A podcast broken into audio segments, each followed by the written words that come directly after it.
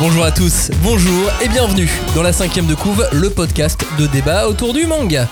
Dans cette émission, nous allons revenir sur cette année et demie, bon, cette année- ces deux dernières années qui, viennent de passer et qui étaient, comment dire, euh, complètement folles. Voilà, folles à, à tout point de vue, folles pour le marché du manga et plus largement euh, le marché du livre qui a été touché de manière plutôt surprenante.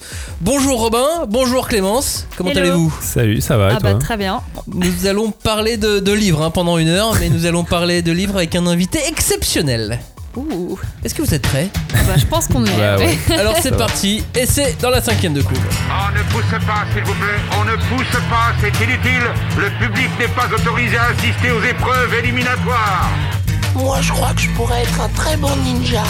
À quoi vous jouez? L'heure est grave, c'est pas le moment de faire les guignols Mais on n'a rien d'autre à faire, on peut pas sortir. On va leur faire notre attaque secrète L'attaque de la Tour Eiffel, ils vont rien comprendre Et il faudra aussi parler des dessins animés, notamment des dessins animés japonais qui sont exécrables, quoi, qui sont terribles.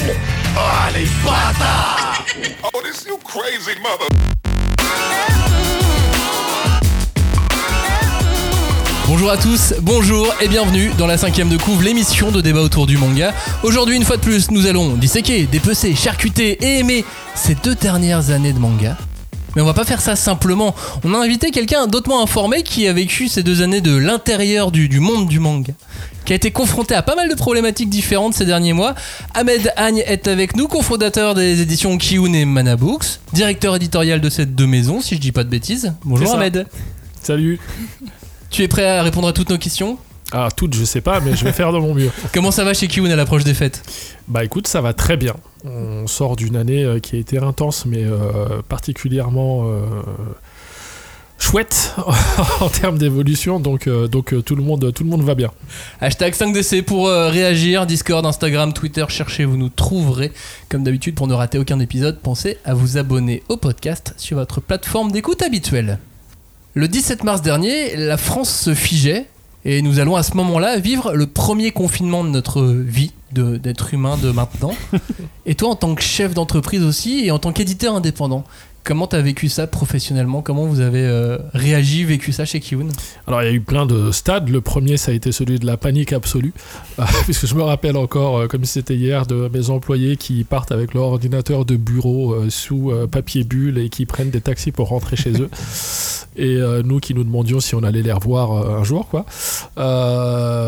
Et puis, bah, on a eu, comme tout le monde, un petit peu peur et beaucoup d'incertitudes, difficulté de se projeter euh, et d'établir des plannings euh, fiables.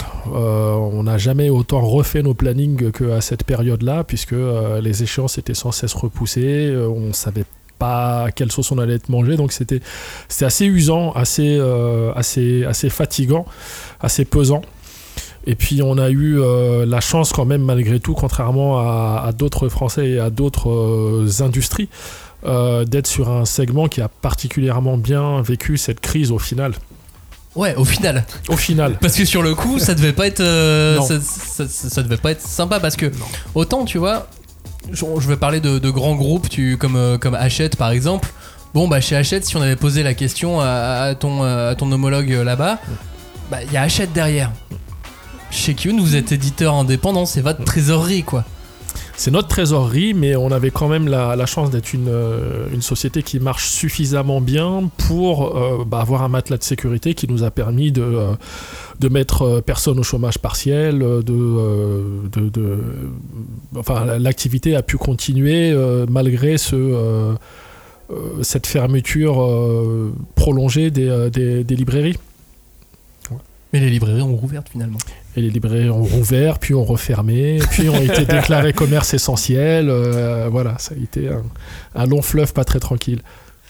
Et euh, à ce moment-là, le manga explose.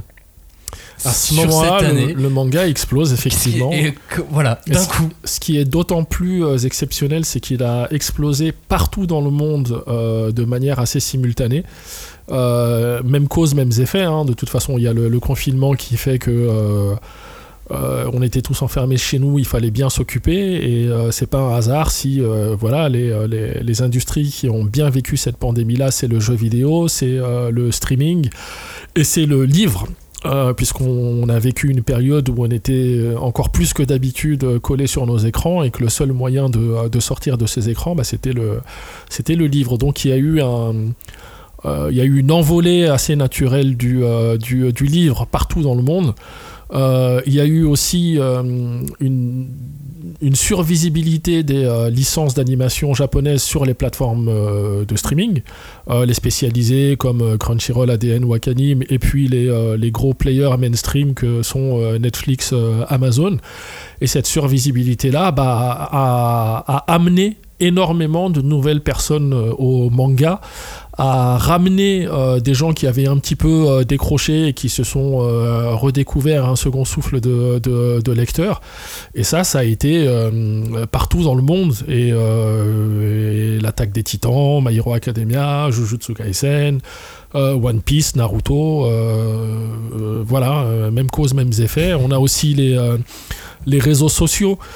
Euh, qui ont été une énorme caisse de résonance, beaucoup plus que d'habitude encore, puisque euh, c'est un peu comme si le, la cour de récréation s'était transposée euh, sur Twitter. TikTok et compagnie, où les, les communautés manga sont particulièrement proactives. Et donc, il n'y a pas un jour qui passait sans qu'on ait en top trend du One Piece, du My Hero Academia, du Jujutsu Kaisen, mm. du l'attaque des titans, ce que vous voulez. Et donc euh, là aussi, ça a contribué à, renforcer cette viralité euh, du, du, manga. Mais c'est vachement intéressant euh, que tu parles de cours de récré parce que moi, c'est mm. vraiment ce truc que je ressens aujourd'hui avec mm. l'explosion du manga actuel. C'est que j'ai vraiment l'impression que le manga, ça devient chez les gamins le nouvel espace commun, comme mm. nous à l'époque, ça avait pu être bah, plutôt les dessins animés ou même un peu le cinéma et tout. Mais là, il y a vraiment ce truc de. C'est le truc dont on parle dans la cour de récré. C'est vraiment le truc qui est tout le temps le sujet principal et c'est plus un truc de geek euh, comme nous on avait quand on était jeune. un peu sale. Et c'est ça qui est hyper impressionnant, c'est ce truc de ça devient mainstream, mais en même temps on a le mélange. Enfin, on a l'impression d'avoir un public mainstream, mais très pointu aussi sur mm. ses connaissances. Euh, Absolument. C'est super impressionnant. Bah toi Clément, c'était allé euh, rencontrer des, des, lycéens, des, des collégiens à la sortie du à la sortie du dernier couvre-feu? c'est une bonne question. C'était il y a à peu près 6 mois maintenant. Ça commence à faire. Et euh, oui, effectivement, c'est quelque chose qu'on ressentait euh, énormément. Il y avait des titres qui revenaient, euh, qui étaient vraiment des titres locomotives pour ces nouvelles tendances. Et c'est vrai que bah, tu parlais des communautés en ligne, que ce soit Twitter, mais effectivement TikTok, moi j'étais assez impressionnée de voir à quel point il y avait une communauté manga sur TikTok mm. qui se développait vraiment énormément et où les jeunes allaient euh, puiser en fait aussi beaucoup euh, d'influence, beaucoup de mm. nouveaux titres. C'est-à-dire qu'ils n'étaient pas uniquement sur bah, les gros blockbusters, mais qu'en plus ils étaient en train d'essayer de se créer une culture animée et manga. une vraie curiosité. Hein. Mm. Via tous ces réseaux-là et pas que justement les gros titres. Et ce qu'il y a de nouveau aussi, c'est que tout ça se fait avec euh, la bénédiction et l'aval des parents. Ce qui n'était pas vraiment le cas à notre époque. Là, le, combat contre les écrans était tellement fort euh, et puis il fallait occuper ces euh, gamins. T'es, la... chez toi, t'es bloqué, tu dois télétravailler, t'as des adolescents qui sautent partout, il faut les occuper. et moi j'ai plein d'anecdotes de libraires qui voient des gamins euh, débarquer avec des billets de 50 ou de 100 euros parce que les parents ils sont excédés et que allez, allez laisse-moi deux heures tranquille, va t'acheter des mangas. en plus avec 50 euros tu peux, tu peux ça va, tu sais, ça, va, c'est pas mal. C'est vraiment dire à quel point ils en peuvent plus. Genre non vas-y. Est-ce que sur. Euh, tu, te souviens à quel moment tu t'es dit il se passe un truc là pendant ce Covid euh, en voyant, je sais pas, en voyant tes chiffres à la fin, de, à la fin du mois, en voyant tes rapports déjà, de vente déjà la, déjà la reprise après le premier confinement a été super rassurante parce que euh, nous on avait l'intuition quand même que les lecteurs de manga c'est des c'est pas des lecteurs lambda, c'est des gens qui sont engagés dans les séries qu'ils lisent et ils ont un vrai lien avec les, les, les personnages, les univers, etc. On se disait ils vont sûrement être au rendez-vous, mais ce qui a été impressionnant c'est qu'il y a eu aucun décrochage entre euh, euh, les, chiffres de vente euh, d'un tome qui était paru avant pandémie et après pandémie, tout le monde était là. ça déjà c'était très c'était très rassurant. Mais là on s'est dit what the fuck qu'est-ce qui se passe? C'était sur la particulièrement sur la fin de l'année. Parce que ouais sur le, le, dernier le dernier trimestre il y a eu une explosion absolument phénoménale à tous les niveaux et sur toutes les typologies de séries. Et là, on s'est dit que oui, il y avait, euh, il s'est passé quelque chose. Est-ce que, est que ça a changé euh, justement votre stratégie un petit peu? Est-ce que vous vous êtes dit, oula, peut-être qu'il faut qu'on fasse un truc, je sais pas, ou qu'on change un petit peu notre façon de faire, vu ce qui est en train de se passer aujourd'hui? Euh, non, nous on avait déjà décidé de changer des, euh, des, des, choses parce que la pandémie nous, euh, nous interdisait pas mal de... Euh, euh, je pense à l'événementiel notamment. On, on, avait plus ce contact direct avec les, les, les lecteurs qu'on avait avec des salons comme Japan Expo, le salon du livre Angoulême, etc. Donc on avait décidé de changer notre stratégie événementielle et de et d'initier euh, ce qu'on a appelé euh, sobrement le Kiun Summer Tour, euh, qui était une, une, tournée événementielle dans des librairies un petit peu partout en France pour bah, décliner des animations qu'on préparait pour des salons comme Japan Expo, les décliner en librairie et puis voilà, tâter le, tâter le terrain un petit peu, ce qu'on n'avait pas pu faire pendant, pendant longtemps. Euh, on a changé notre manière de travailler parce que comme euh, plein de gens, on a découvert le télétravail. Hein. on a découvert que le ciel ne nous tombait pas sur la tête euh, si, si on n'était pas 100% du temps au, au, bureau. Donc il y a beaucoup de choses qui ont, qui ont changé par la force des choses de, de, de cette pandémie.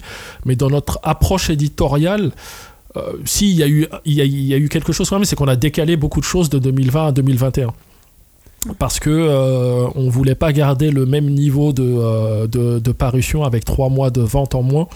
Ça aurait voulu dire qu'on encombrait volontairement un peu les, euh, les, librairies et qu'on lançait euh, euh, plus de choses en moins de temps, donc moins bien. Mm. Donc on a décalé euh, beaucoup de choses et aujourd'hui encore, on n'a pas retrouvé euh, tout à fait le, le, le, le rythme de parution qu'on qu qu imaginait avant pandémie. Et surtout que bah, cette problématique de justement les encombrements, les décalages et tout ça, c'est une problématique que vous avez partagée avec tous les autres éditeurs, Absolument. parce que tout le monde était dans la même situation. Mmh. Du coup, est-ce que vous en avez parlé entre Absolument. vous, entre, entre éditeurs, pour savoir comment s'organiser par rapport on à va, ça On va se lancer un peu des flairs entre éditeurs, mais je trouve que on a, euh, ça a été très, euh, et pas seulement au niveau des éditeurs de, de, de, de, de manga, mais il y a eu une vraie... Euh, euh, réflexion, concertation avec la distribution, avec les libraires, entre éditeurs. Nous, on a un groupe euh, au syndicat national de l'édition d'éditeurs de, de, manga où on se voit de temps en temps pour euh, je sais pas, siroter du, du champagne en disant haha, oui, bah, on est les maîtres du monde. Non. La vie d'éditeur, euh, d'accord. Non, non, mais où on, on, on parle des, des problématiques qu'on a en, mm. en, commun. Et effectivement, la question des, euh, du nombre de sorties a été, euh, a été abordée. Euh, toi, tu fais combien? Moi, je vais faire moins 20%. Moi, je vais faire moins 25%. Euh, on a non non on a on a discuté on a échangé oui oui absolument. et pourtant entre temps il y a des nouveaux acteurs aussi qui sont arrivés sur le marché oui. et qui eux ont fait plus de 300% euh, en nombre de sorties hein. c'est pour bah, pour avoir pour se faire un fond de catalogue quoi c'est le le revers de la médaille entre guillemets c'est le, le, le, manga ça, ça fonctionne euh, très bien euh, ça attise les convoitises et donc il y a plein de nouveaux qui arrivent moi je trouve que c'est je, je fais pas partie de ceux qui, euh, qui, euh, qui crient à la surproduction parce que quand on a lancé Kiyun en 2003, tout le monde disait déjà oh là là la surproduction euh, et et euh, qui je suis pour dire à des éditeurs qui se lancent en plus tous aujourd'hui avec le profil j'ai lu des mangas quand j'étais jeune, je suis un fan, j'ai envie de lancer ma, ma maison. Je, qui je suis pour leur dire t'as pas le droit Bah non, ça fait, ça, fait, ça fait partie du jeu. Pourtant, c'est vrai que c'est intéressant. J'ai l'impression que, justement, en tant qu'éditeur, vous avez toujours essayé plutôt d'être du côté on publie moins, mais euh, en quali, on va dire. Quoi. On essaie de pas forcément euh, mettre trop sur le marché d'un coup. Ouais, on est très stable en publication. Je pense que sur les cinq dernières années, on est autour de 110-115 euh, titres ce qui est deux fois moins que, euh, que les éditeurs. Euh, on est quatrième sur le marché aujourd'hui, derrière euh, Glénat, Pika et Kana et Pika, et on publie deux fois moins ou, ou pas loin que, que ces éditeurs-là. Donc on, oui, ça ne veut pas dire qu'ils font du mauvais travail, mais je veux dire, nous, on situe notre capacité de publier proprement et correctement des titres à, ça, vu l'état actuel de nos ressources humaines. Sachant que dans d'ici pas longtemps, et je pense que vous êtes déjà dans ces problématiques, vous avez un fonds de catalogue à faire vivre aussi chez, chez Kion. Oui. Chose mais... qui était moins le cas euh, il y, a, y, a quelques années, puisque là, le fonds de catalogue se constitue au fur et à mesure. Quoi. Absolument, mais on a de la chance, on a, on a la chance d'avoir des. Euh, des séries euh, qui sont maintenant assez vieilles, certaines d'entre elles ont 10 ans ou plus et qui tournent encore euh, très bien. Je, je, sais pas, je prends Silent Voice par exemple, euh, c'est encore une, une, série qui est dans le euh, top 10 des écoulements annuels pour, pour Kiyun et elle est finie depuis, depuis très longtemps. mais on arrive à la faire vivre parce qu'il y a de l'actualité exogène déjà, et puis, puis on fait des remises en avant régulières, on fait des OP, des choses comme ça, et comme tu disais tout à l'heure Clémence, les, lecteurs d'aujourd'hui euh, sont curieux, ils essaient vraiment de se faire une, culture euh, manga, ils s'arrêtent pas à la nouveauté, et du coup ça nous permet de, euh, de, de, vendre des séries qui sont terminées depuis longtemps. Je me dis que ça pourrait être intéressant pour les lecteurs, on va dire, moins expérimentés qui nous écoutent, si tu pouvais peut-être rappeler un peu quels sont les titres phares de Kiyun, ça peut paraître évident, mais les titres phares, bah, ceux qui ont marqué euh, l'histoire du catalogue, il y a les mangas de Tetsuya Tutsui avec lesquels on, a, on a commencé, donc The Hunt, Manhole, Prophecy. On a Bright Stories euh, qui est toujours en, cours et qui est un vrai bijou que j'invite tout le monde à lire. on a euh, Silent Voice, on a Hubelblatt, on a la collection des chefs-d'œuvre de Lovecraft, on a dans la catégorie shonen blockbuster My Hero Academia Jujutsu Kaisen, on a Beastars. Euh, on a. Euh, ouais, on a. c'est déjà pas mal, hein Le meilleur manga de l'année aussi, les carnets de l'apothicaire. Et les carnets de l'apothicaire. Ah, oui. Que ah je suis extrêmement, extrêmement content de publier et encore plus content de voir euh, fonctionner à ce point-là. Ça, et le meilleur manga de l'histoire de Kiun, Jackals. ah oui, bah écoute, j'aime beaucoup Jackals. C'était, c'était ultra jouissif. C'était, mais c'était que ça. La catartie, donc 2020 le marché explose. Mmh. Et 2021, L'explosion est confirmée et elle est toujours pas terminée. Euh, 2021, c'est l'explosion nucléaire. Oui, euh, on est d'accord. Parce que pour parler euh, chiffres, en 2020, le, marché du manga finit à plus 18%. Euh, c'est ça. Il y a la barre des 20 millions qui a été explosée au milieu de l'année. Voilà. Et puis en 2021, là, on est à plus de 100% de, croissance. C'est complètement indécent, anormal. c'est des... Ça n'existe pas, quoi. Ah une évolution à trois chiffres, c'est fou. Ça n'existe pas et euh, euh, et, voilà, pour tous les éléments que je citais euh, tout à l'heure, il y a vraiment une mainstreamisation du, genre manga et de l'animation japonaise. Et, mais ça, c'est le modèle japonais qui est extrêmement vertueux, c'est-à-dire qu'il y a plein de points d'entrée dans le manga et dans les différentes licences qu'on peut publier. Tu peux découvrir My Hero Academia par le manga, mais aussi par l'animé, par le jeu vidéo, par le merchandising. Il y a plein de, il y a plein de points de par les romans, les pièces de théâtre. il y a plein de points d'entrée et du coup, euh, c'est très, c'est très vertueux. Et euh, du coup, est-ce que cette euh, explosion nucléaire du marché vous a aussi fait réfléchir au planning, dans le sens où on s'est dit, où vous avez pu vous dire, ok, bah, ce manga là qui cartonne, j'en ai pas besoin cette année puisque je vends suffisamment et je le décale Ouais, on a fait du, euh, on a fait un peu de ménage en 2021 euh, pour se garder euh, des, des, cartouches pour 2022, mais vu le rythme auquel se poursuivent les choses, c'était même, pas vraiment, même pas vraiment nécessaire. Parce que pendant longtemps, en fait, on avait tellement peu de visibilité sur, sur cette pandémie et sur ses effets. La première, notre première réaction à tous, ça a été de se dire, il y a une bulle. Euh, ça va durer quelques mois et puis après euh, les Français vont pouvoir retourner au restaurant, au cinéma, euh, au théâtre, voir des concerts, faire des, événements et puis le, le, budget divertissement il va se rééquilibrer en quelque sorte. sauf que ça n'est jamais arrivé en fait.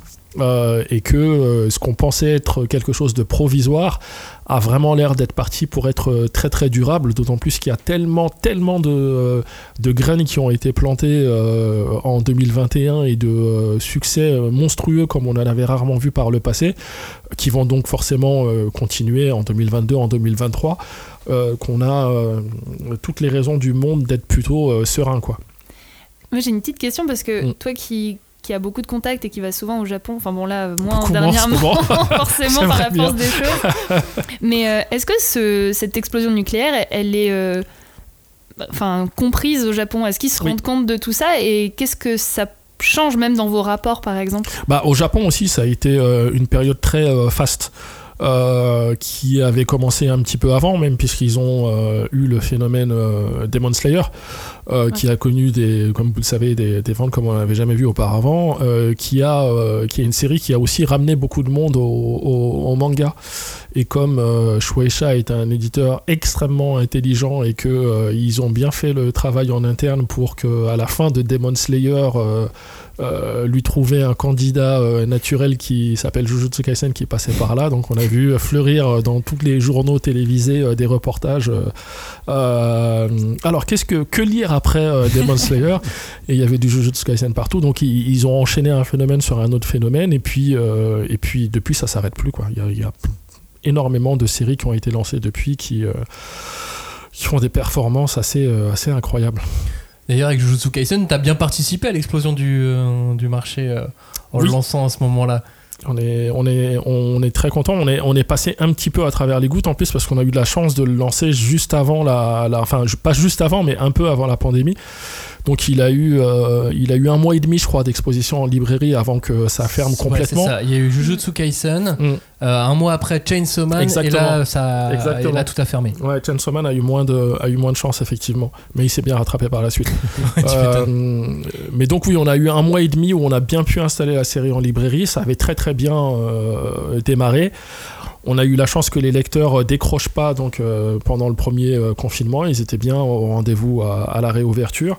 Et puis au mois d'octobre, on a eu euh, l'animé. Enfin, on savait que l'animé arrivait au mois d'octobre et là, ça, ça fait une deuxième couche. Et puis c'est bien tombé. c'est incroyable. C'est un bon animé en plus. c'est un super animé. Mais là aussi, c'est là où, où ils sont extrêmement forts, extrêmement intelligents. C'est que euh, ils ont. Le, le responsable éditorial de la série s'appelle Monsieur Katayama. C'est euh, le monsieur qui a lancé euh, Demon Slayer au, au Japon. Donc ça va, il est plutôt, il est plutôt bien vu en ce moment. Il s'y connaît un peu et il a, il a, et il sait l'importance d'avoir une déclinaison animée de, de, de, de qualité. Euh, ils étaient très sollicités pour Jujutsu Kaisen parce que c'est une série qui avait euh, très bien commencé au Japon euh, très tôt. Et, il a choisi les bons interlocuteurs, il a choisi le bon studio, il a choisi le bon réalisateur et, on, savait, nous, avant même de lancer la série, on savait ça. Et ça nous a permis de le lancer de manière très détendue. Quoi. Enfin, détendue, non, c'était un gros enjeu, on a beaucoup travaillé, mais on savait ce qui arrivait derrière et c'est plutôt rassurant.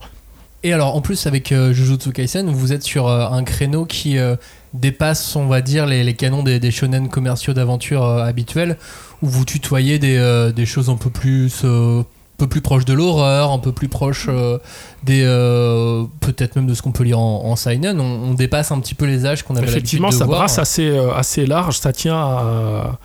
Ça tient à, une chose, enfin, et c'est une des raisons du succès de la série au, Japon, c'est qu'elle est assez, euh, elle est extrêmement même raccord avec euh, le lectorat du Shonen Jump actuel. C'est-à-dire que le Shonen Jump, c'est un magazine shonen, on a tendance à croire que c'est un magazine qui est lu par des jeunes principalement, mais aujourd'hui, on a euh, près de 55% des lecteurs du magazine qui ont plus de 18 ans. C'est quelque chose qu'on ne sait pas forcément, mais le lectorat du Jump, il a bien bien vieilli. On a même des tranches de, de lecteurs de plus de 30 ans euh, très importantes.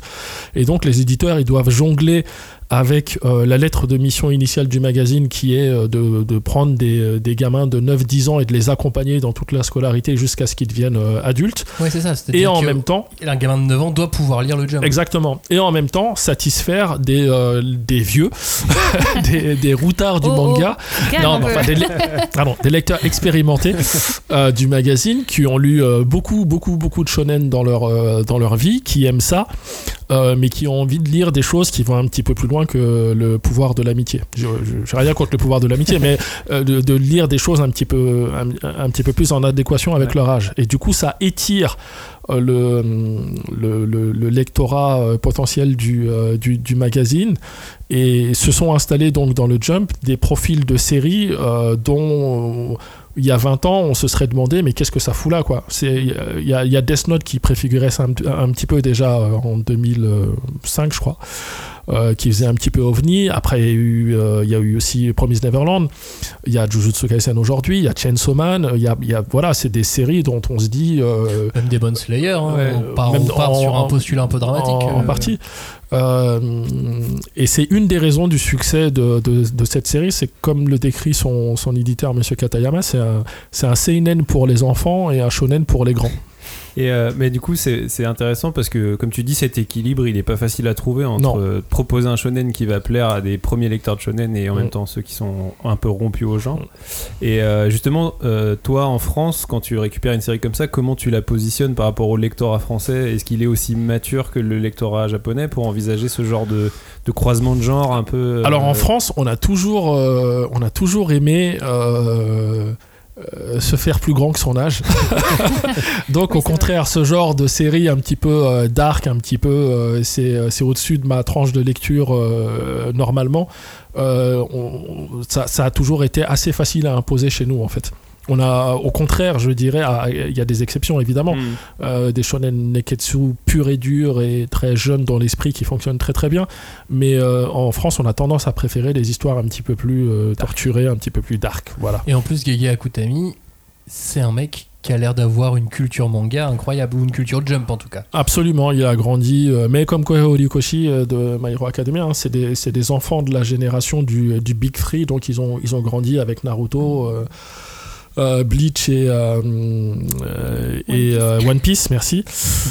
Ah, il est tard. Oui, mais pourtant, tu vois, dans, dans, dans, dans, dans Jujutsu, moi je vois du Yu Yu Hakusho. Alors lui, euh, ouais, Gege Akutami, c'est un immense fan de, de Bleach et, et encore plus de, euh, de Togashi et donc de Yu Yu Hakusho.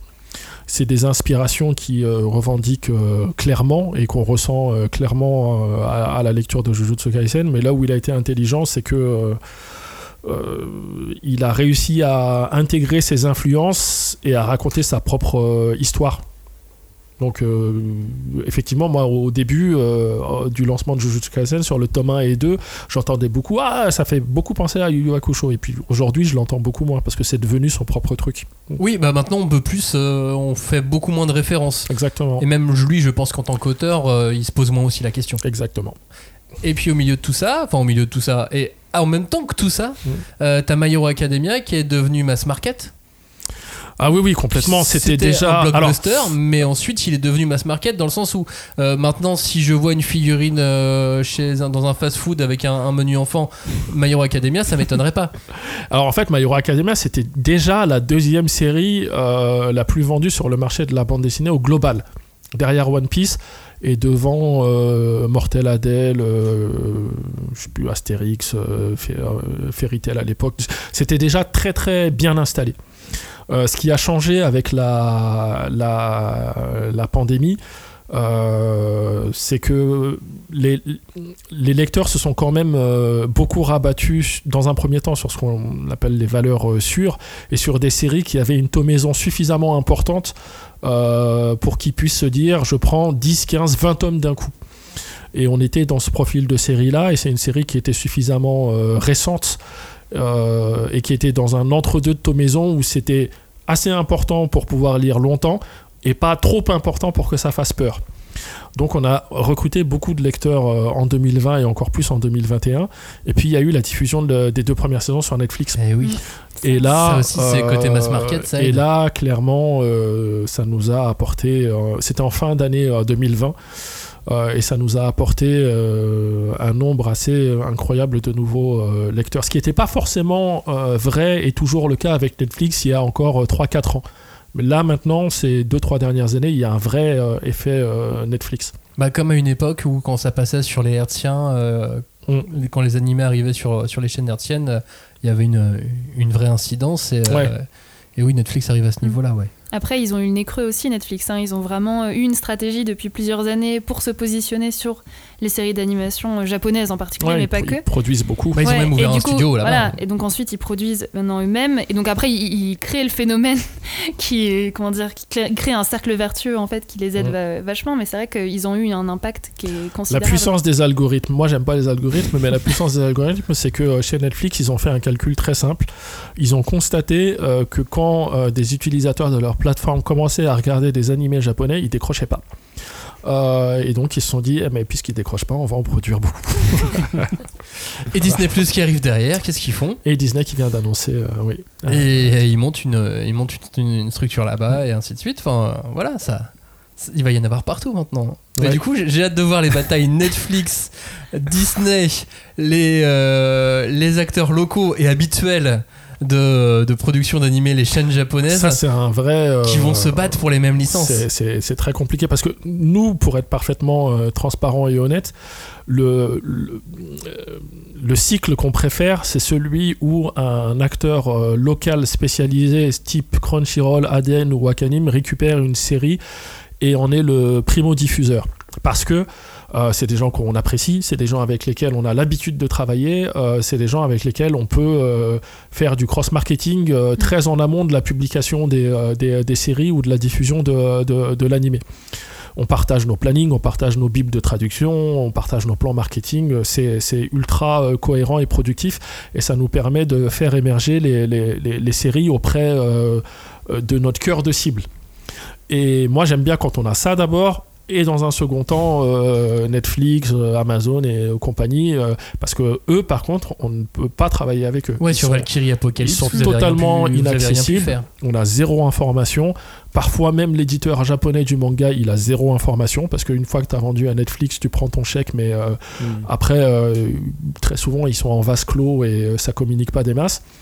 Donc, c'est pas. Euh, c'est pas génial de commencer par euh, une plateforme de ce, de ce type-là. Je sais pas si ce sera le sens de l'histoire, parce qu'effectivement, ils ont une puissance financière qui est telle que euh, ça va pas être facile de rivaliser euh, avec, avec eux pour les, les plateformes de streaming locales. Mais voilà, en tout cas, c'est le schéma qui a notre préférence.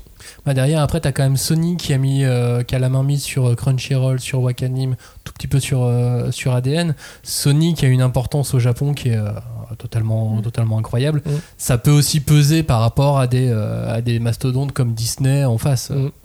C'est possible peu, aussi. ça peut peser un peu. Non, je pense qu'ils ont ils ont quand même moyen. euh, De toute façon, on a vu le travail qu'ils ont fait sur Demon Slayer et Oui, c'est euh, vrai que c'était très impressionnant. Mm. c'était c'était monumental et euh, je pense que l'argent qu'ils ont gagné avec Demon Slayer aussi, euh, ça doit bien aider. Il n'y a pas de PS5, c'est pas grave. On a Demon Slayer. Oui, bah, c'est vrai que le phénomène en plus a dépassé le Japon euh, complètement. euh, alors dans de moindres mesures, hein, forcément, parce que le Japon c'est juste. euh, c'est n'importe quoi. Enfin, je pense qu'on a même pas Ça, conscience de ce que c'est euh, co- comme phénomène. C'est une tendance qui est assez, euh, assez intéressante à analyser. C'est que pendant longtemps, c'est pas forcément parce que ça marchait au Japon que ça fonctionnait chez nous euh, après. Euh, ces derniers temps, on est euh, dans une approche de plus en plus mondialisée de la consommation de, de, de culture et, souvent, et de- quasiment systématiquement, quand c'est un phénomène au, au Japon, ça cartonne aussi chez, euh, chez nous. C'était pas le, c'était pas le cas jusqu'à il y a encore pas longtemps. Oui, et on a pas mal de Je genres. même que c'est nouveau de cette année. Ouais, de, ouais, de, de, de 3 ans. Parce que tu vois, il y a des genres, par exemple, qui étaient de notoriété commune, un peu maudits en manga et qui fonctionnaient jamais, genre le sport ou la comédie romantique. Mm. Et là, sur ces deux dernières années, on a plusieurs succès de, euh, de comédie romantique. Tu vois, Kaguya-sama, euh, Bah, euh, Les Quintuplés, euh, Rent et- a Girlfriend, euh, et Toilet Moon Hanako-kun. ou Hanako. euh, tu vois, pas des, misé sur un beau des- succès. c'est des profils de séries où c'était un peu compliqué euh, auparavant quand même. Là, le sport, euh, Blue Lock, Lock, Aohashi, euh, tu vois, ça fonctionne très bien. Et le sport, c'était complètement. euh, c'était euh, c'était le naufrage assuré, quoi. Après, Donc, ma théorie, c'est que Blue Lock, c'est pas vraiment du sport. en alors, fait. oui, Oui. on peut le- effectivement, on peut le voir comme ça. Mais en tout cas, c'est marrant de voir que euh, des genres qui étaient euh, très compliqués à exploiter par le, le- le- le passé arrivent à fonctionner chez nous euh, aujourd'hui. Mais aussi parce qu'on parlait de l'importance des réseaux sociaux et forcément bah, Mhm. tous les nouveaux fans, on va dire, de manga, bah, en fait, vont se tourner vers le Japon ou même vers ce qui se passe de façon euh, internationale Mhm. pour comprendre un peu quels sont les nouveaux titres, euh, on va dire à la mode ou euh, dignes d'intérêt. Et, et ça, c'est comment dire, c'est pas juste le marketing français qui va les toucher en fait. Oui, c'est vrai, c'est vrai. Et puis comme c'est une communauté qui est extrêmement curieuse et extrêmement impliquée, bah, ils n'ont pas forcément besoin d'acheter un magazine pour savoir ce qui se passe au, au Japon. Ça t'a fait réfléchir à tes choix éditoriaux? Pas du tout. Pas du tout? Non. Tu te dis pas, ah, mais il y a ce manga, j'ai toujours euh, eu envie de le lancer, mais alors maintenant, en plus, il a 10 ans, et alors. Moi, j'ai une, euh, euh, j'ai une approche extrêmement égoïste du métier euh, d'éditeur. Euh, C'est-à-dire que j'ai tendance à me boucher les oreilles, à faire là, là, là, là, là. À chaque fois qu'on essaie de me, de me pitcher des trucs, comme de dire Ah, tu devrais regarder ça, je j'aime pas ça du tout. Euh, je, J'estime que l'éditeur, c'est un peu un dictateur. Il doit faire ses choix en son âme, en conscience. Je déteste les euh, comités de lecture, par exemple. Euh, je trouve que c'est euh, le. en, ma- en matière de personne prend ses responsabilités et t'affadis complètement ta ligne éditoriale. je veux dire. Moi, j'adore ma ligne éditoriale, évidemment- c'est la mienne. Mais j'ai aucun problème avec le fait que quelqu'un ne se retrouve pas dans mes choix. Mais par contre, c'est mes choix, c'est ma ligne, et elle a une personnalité parce que c'est quelqu'un euh, de avec des, des goûts, des choses qu'il aime, des choses qu'il aime pas, qui est, qui est derrière. Donc euh, non, je ne- je n'ai jamais regardé les réseaux sociaux euh, pour euh, faire mes choix.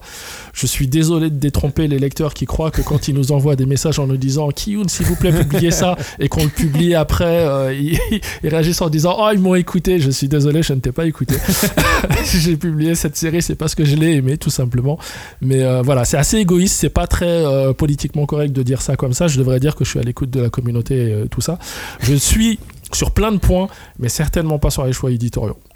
Et justement, bah, j'avais une petite question parce que forcément, par rapport aux choses qui ont changé, l'explosion du marché, comment ça se passe aussi au niveau des négociations au Japon sur les titres euh, coup de cœur, enfin ceux que tu essaies de récupérer? Est-ce que c'est plus la guerre qu'avant? Ah oui, non, c'est plus la guerre qu'avant sur absolument tous les niveaux, mais ça, c'est le revers de la médaille. Comme je disais tout à l'heure, euh, euh, le marché du manga, il se porte incroyablement euh, bien, ça attise les convoitises, euh, les titres se vendent euh, exceptionnellement bien chez plein d'éditeurs et sur plein de typologies de, séries différentes.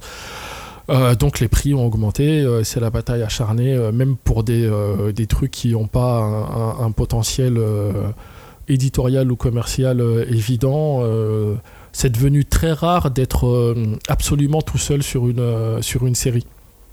Et pourtant, vous qui avez déjà une implantation quand même au Japon euh, peut-être un peu plus forte qu'un certain nombre d'éditeurs, Mm. est-ce que ça, ça vous donne pas une longueur d'avance quand même euh?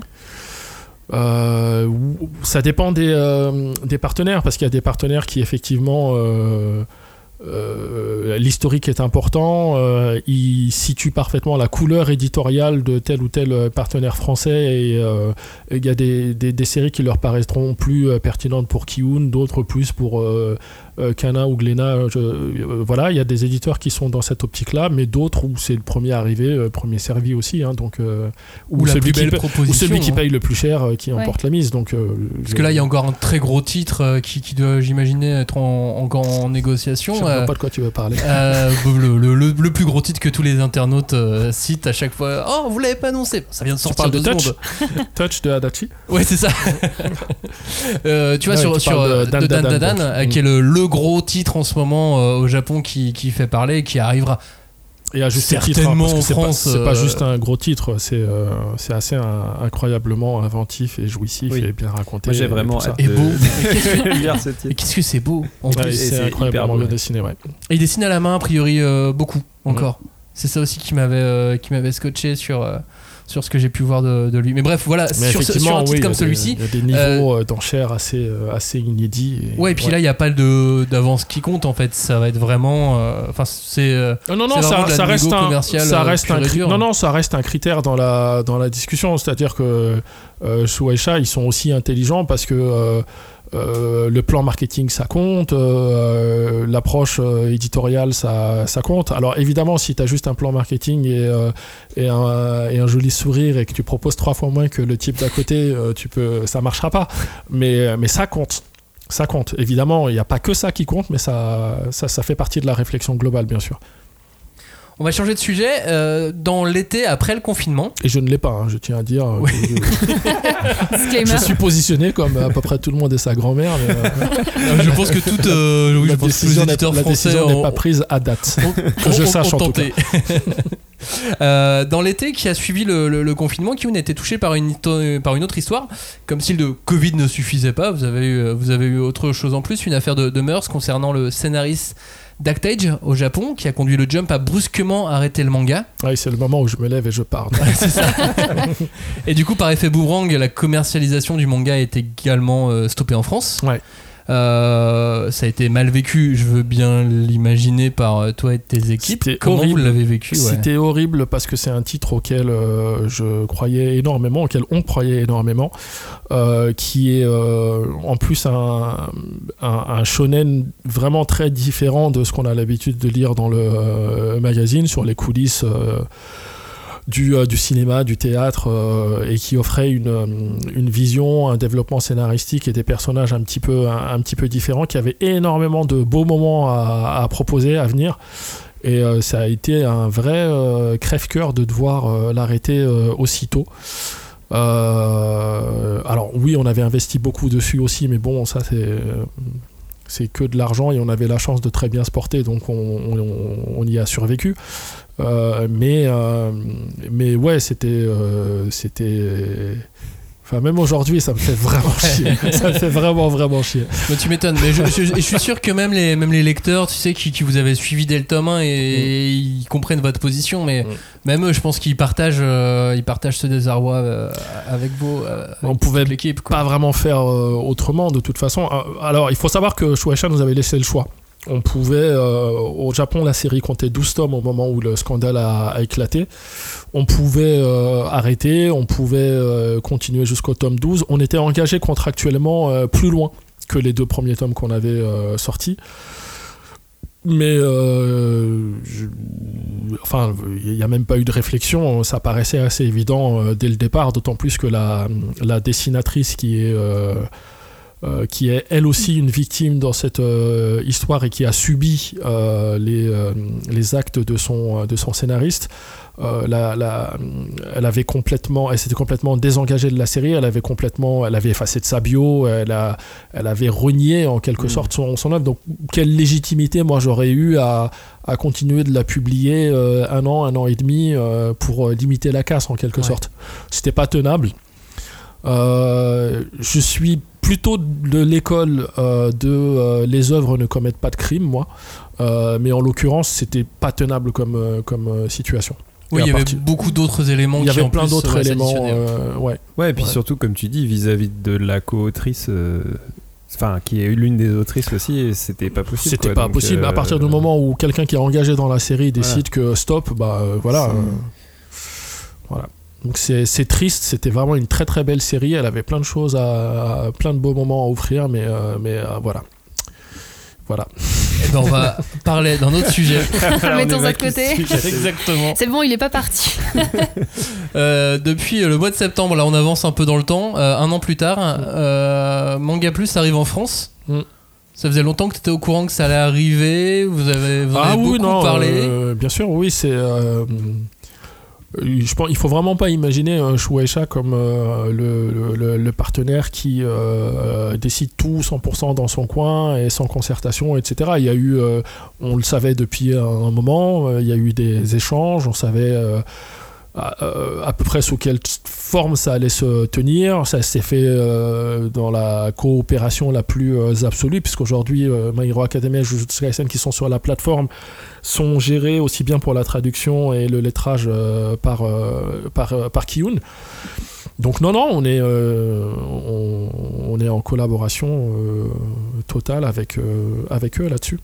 Comment tu vois la plateforme comme une, une vraie opportunité pour les, les lecteurs français et pour le manga, pour le bien du manga en général Euh, moi, je pense que c'est bien. Tout ce qui contribue à donner de la visibilité en plus aux séries qu'on publie, euh, c'est une euh, bonne chose.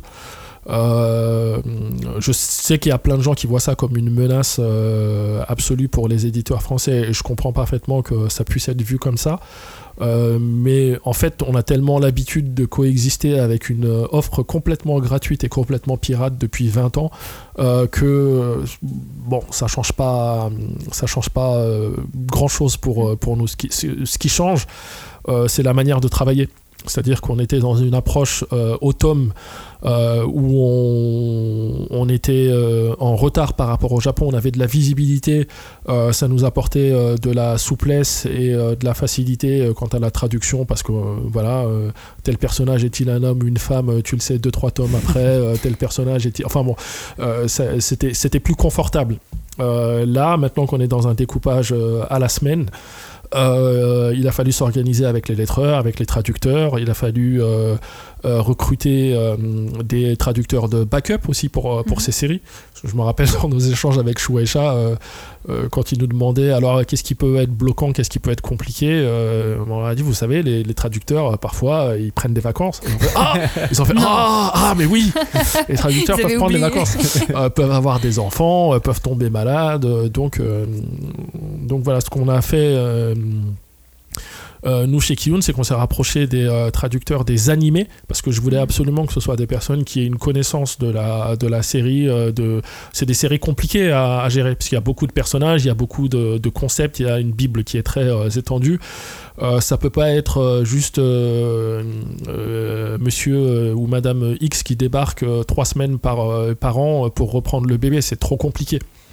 Donc on essaye de faire ça euh, de la manière la plus intelligente euh, possible et euh, de manière à ce que les, lecteurs en tout cas ne, sentent pas une baisse de la qualité parce qu'on est sur un rythme hebdomadaire. Tu dis que euh, du coup Manga Plus pour s'implanter en France, ils ont fait ça beaucoup en concertation avec vous, les Mhm. éditeurs français, Mhm. puisque tu disais ils travaillent avec vos, vos enfin c'est vous qui faites le travail de Mhm. traduction de lettrage et les autres éditeurs, euh, j'imagine c'est pareil sur les séries qui sont sur le. Manga Plus français. Il me semble pas que ce soit le cas dans les autres langues sur lesquelles ils sont avec lesquelles euh, ils sont diffusés. Donc qu'est-ce qui explique qu'ils aient vraiment fait ce travail avec vous en amont et euh, Bah, le marché français est quand même très spécifique, c'est-à-dire qu'il y a euh, euh, beaucoup d'acteurs. euh, beaucoup d'acteurs qui sont assez euh, puissants dans le sens où ils publient des séries très importantes pour Shueisha, euh, qui fonctionnent très très bien, euh, qui ont été bien travaillées par les éditeurs en question, dont, euh, dont euh, Kiun. Euh, ils avaient pas et puis on, on verse beaucoup de, de royalties Mhm. à, à Shueisha tous les ans parce que ces séries se vendent très très bien Euh, donc euh, ils avaient à la fois envie de développer cette, cette offre et de montrer à leurs auteurs qu'ils prenaient le piratage au sérieux et qu'ils ils offraient une vraie alternative. Et en même temps, euh, bah, euh, pourquoi se fâcher avec les, Ouais, éditeurs euh, français quoi Euh, Donc non, non, ça s'est fait en, en- en bonne intelligence. Après, je ne suis pas dans la tête de tous les éditeurs français. Je, je- je parle pour Kiyun, hein, je sais Ouais, pas. bien sûr. Si ça se trouve, d'autres éditeurs ont vécu ça comme, euh, comme une violation terrible de leur, de leur territoire et de leurs euh, prérogatives. Euh, moi, je trouve que ça s'est fait plutôt en bonne intelligence. Et est-ce que c'est pas parce que je sais que c'est une des théories qui a pu aussi tomber, c'est que ça peut être lié aussi au statut des traducteurs en France qui est quand même Oui. euh, associé au Ça, droit d'auteur français, qui est très très spécifique, Quand très on, protecteur quand on dit que ça s'est fait en, en bonne intelligence et en concertation, c'est vrai aussi que les, les Japonais n'ont pas du tout la même conception du euh, droit d'auteur du, euh, du, du traducteur. Et ça, c'est un travail de, de pédagogie euh, long, euh, intense, euh, mais pour expliquer que on, ne peut faire que comme ça en, France. En fait, le traducteur est un auteur, sa traduction lui appartient. On peut pas faire n'importe quoi vis-à-vis du droit d'auteur parce que enfin ça, c'est des choses qui peuvent se terminer devant les, les Ouais, tribunaux. ouais. hein. Je- ah, euh, pas à moi, c'est pas moi qui vais, euh, qui vais traîner Shueisha en justice, mais, mais, mais voilà, c'est un cadre juridique bien, bien spécifique qui fait que oui, oui, il vaut mieux faire les choses en concertation pour que ça se passe bien. Il y a une question qu'on avait soulevée euh, sur l'émission justement Manga Plus, qui était justement sur le décalage entre bah, forcément euh, une parution à la semaine et donc au chapitre et une parution au tome en France. Mm. Euh, parce que j'imagine que forcément en termes marketing, bah, ça change beaucoup de choses. Mm. Vous, comment, euh, comment vous le voyez un peu chez Kiyun? Bah, je pense que l'avenir, euh, euh, on, va être obligé d'avoir une double communication, c'est-à-dire une communication vis-à-vis des lecteurs qui suivent, euh, et c'est un peu délicat, mais vis-à-vis des lecteurs qui suivent les séries en tome et qui ont donc un, un retard parfois assez conséquent sur le simultrad. Euh, et aussi vis-à-vis des gens qui lisent le chapitre en simultané avec le Japon. Euh, on ne peut pas présenter à ces gens-là My Hero Academia euh, comme le jeune Deku rêve de devenir un super-héros, il admire All Might et il a la chance d'entrer à UA. Ça, ça marche pour les nouveaux lecteurs de la série, mais pour les lecteurs de Simultrad, c'est plus trop ça en ce moment. Donc oui, ça va demander de faire un petit peu d'équilibrisme pour arriver à communiquer avec les deux publics sans spoiler les gens qui n'en sont pas encore, euh, encore là. Et ça, c'est compliqué. Oui, c'est ce que je me dis. C'est clairement pas évident. Parce que du Parce coup, que- c'est mener deux stratégies de front, mais qui Oui, ne demandent que pas du tout les mêmes ressources. D'autant qu'aujourd'hui, Bah, aujourd'hui, je pense qu'avec le, le temps, ça va, ça va s'aplanir, mais euh, on peut pas rattraper. On n'a pas des moyens euh, techniques légaux pour rattraper euh, la lecture qui manque entre la publication des, des tomes et les derniers chapitres. Oui, euh, mais ça, ça va être un, un non-facteur dans pas longtemps Oui. parce que de toute façon, euh, euh, toutes les à, à- à- l'avenir et le, enfin le sens de l'histoire, c'est que euh, les séries qui commencent commencent aussi sur Manga Plus, plus ou moins en simultané avec le Japon. Donc on aura, on aura plus trop ce problème de devoir rattraper 20, 30, 40 tomes d'une série qui marche très très bien. Et au niveau de la, de la traduction, Mm. si jamais, comme on est sur des délais extrêmement serrés, Oui. si jamais vous avez une, une question sur un, un point précis du, du manga, vous avez quand même euh, le temps encore de poser la question euh, aux Alors- équipes éditoriales japonaises et avoir la réponse dans les temps? Le deal, c'est on a le droit de poser absolument euh, toutes les questions qu'on a envie de, de poser. Euh, et que dans la mesure du possible, euh, la mesure du possible étant plutôt euh, 25-30% que 100%, euh, ils nous répondent à, à temps pour la mise à, à jour du, euh, du, du chapitre. Ce qui fait que parfois, oui, on est obligé de naviguer un petit peu à, à vue, euh, mais il est totalement euh, accepté et acté que si on doit euh, euh, rétro-pédaler et corriger des choses euh, à la vue des nouveaux éléments qui ont été communiqués à la cour dans le voilà euh, on a le droit de le faire et eux-mêmes euh, le font euh, assez régulièrement sur des séries qui ne sont pas traitées par des euh, éditeurs français. Ok, vous avez le droit de retoucher encore vos trades, Bah oui, et oui. tout, sans Oui, souci. oui. euh. On peut, chouette. on peut réuploader des, euh, des chapitres si c'est si c'est nécessaire. Mais c'est vrai que je me dis qu'à terme, vraiment à terme, mais ça peut vraiment changer quelque chose dans le métier de traducteur en fait, parce que si la majorité des mangas sont traduits ensuite euh, bah, de façon hebdomadaire, Mm. bah forcément, et que en plus il y a un droit de regard et on peut forcément changer deux trois choses, bah, la traduction par tome va forcément changer à un moment donné. Sachant qu'on n'y est pas euh, aujourd'hui, mais ça peut potentiellement changer un peu ce métier-là, non? Je pense que pour la traduction par tome, comme de toute façon il y aura toujours un décalage euh, assez important par rapport au chapitre, puisque même au, Japon, parfois il y a l'équivalent de, de deux tomes qui sont prépubliés euh, avant que le, le- le- le tome correspondant, euh, enfin deux tomes supplémentaires prépubliés avant que le tome euh, euh, précédent sorte en, en- en librairie. C'est pas très clair ce que je veux dire, mais il y a, y a- Si, même au Japon, il y a, Il y a un geste, décalage mais- assez, assez important entre la prépublication et la sortie en tome, et donc d'autant plus important en France. Donc on aura toujours quand même, je pense, ce, ce recul-là Oui, mais si nécessaire. tout est déjà traduit, euh, il peut y avoir une double traduction après, une fois qu'il y a une, une publication par tome. Mais si tout est déjà tous les chapitres sont déjà traduits en amont, euh, ça risque de changer forcément le taf de traducteur, où en fait il va y avoir besoin de plus de traducteurs hebdomadaires, on va dire, et beaucoup moins de traducteurs qui vont bosser en one shot sur euh, la Ah oui, non, mais tome. ça, euh, clairement, euh, ça va changer le, la, la conception du travail de, de traducteur. Après, je pense qu'il faut aussi relativiser dans le sens où cette initiative-là qui est prise par Shueisha, il n'y a pas beaucoup d'acteurs japonais qui sont euh, à même de les conduire euh, comme ça euh, partout à l'international.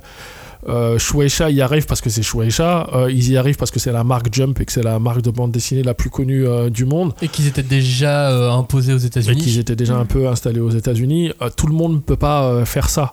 Euh, et même au sein du, euh, Jump, euh, je ne pense pas que le sens de l'histoire soit d'avoir 100% des séries du Jump qui soient traduites en simultrade. Ils font un travail de, sélection quand même assez, assez, assez important. Donc ça, ça, ça concernera surtout les traducteurs qui travaillent sur des séries blockbusters où là, clairement, on sera sur des traductions hebdomadaires quasi systématiquement. Ok. Puisque le but est de lutter contre le piratage et que le piratage euh, concerne, euh, Oui, en termes de trafic, principalement euh, enfin, ces cinq séries qui font 90% du, du trafic de pirates. Quoi. Donc, euh, On va remonter quelques mois en arrière. Avant le mois de septembre, il y a eu mars, avril, et là, il est arrivé un truc en France qui a fait beaucoup de bruit. Et alors, qui a été euh, aussi euh, au bénéfice du manga ou, ou pas Justement, on l'a découvert euh, il y a quelques, quelques jours avec euh, un, un article et quelques chiffres qui ont été donnés. Cette chose, c'est le pass culture. Ah Renommé le pass Oh là là. manga par je, certains. je- je me demandais de quoi il s'agissait. Mais oui, le pass Oui, moi culture. aussi, j'avoue que j'ai eu un doute de quoi il parle.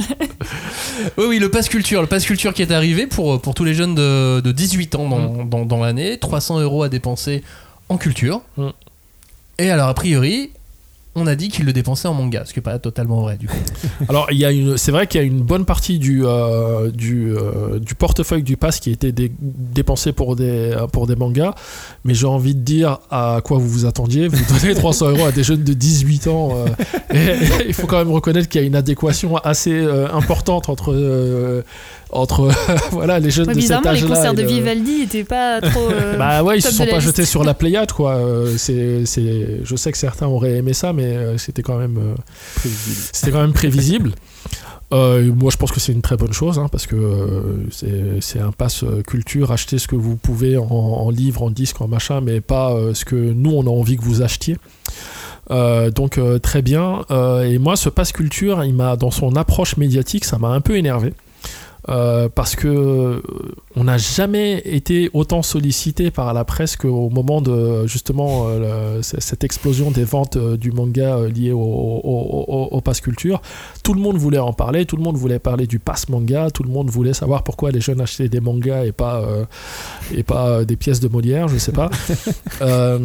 Et je pense qu'il faut quand même un peu relativiser son importance dans les performances du manga en 2021 parce que avant qu'il soit généralisé au printemps, euh, le marché il était déjà à 100% de croissance. Donc ça allait déjà très très très très très très très bien.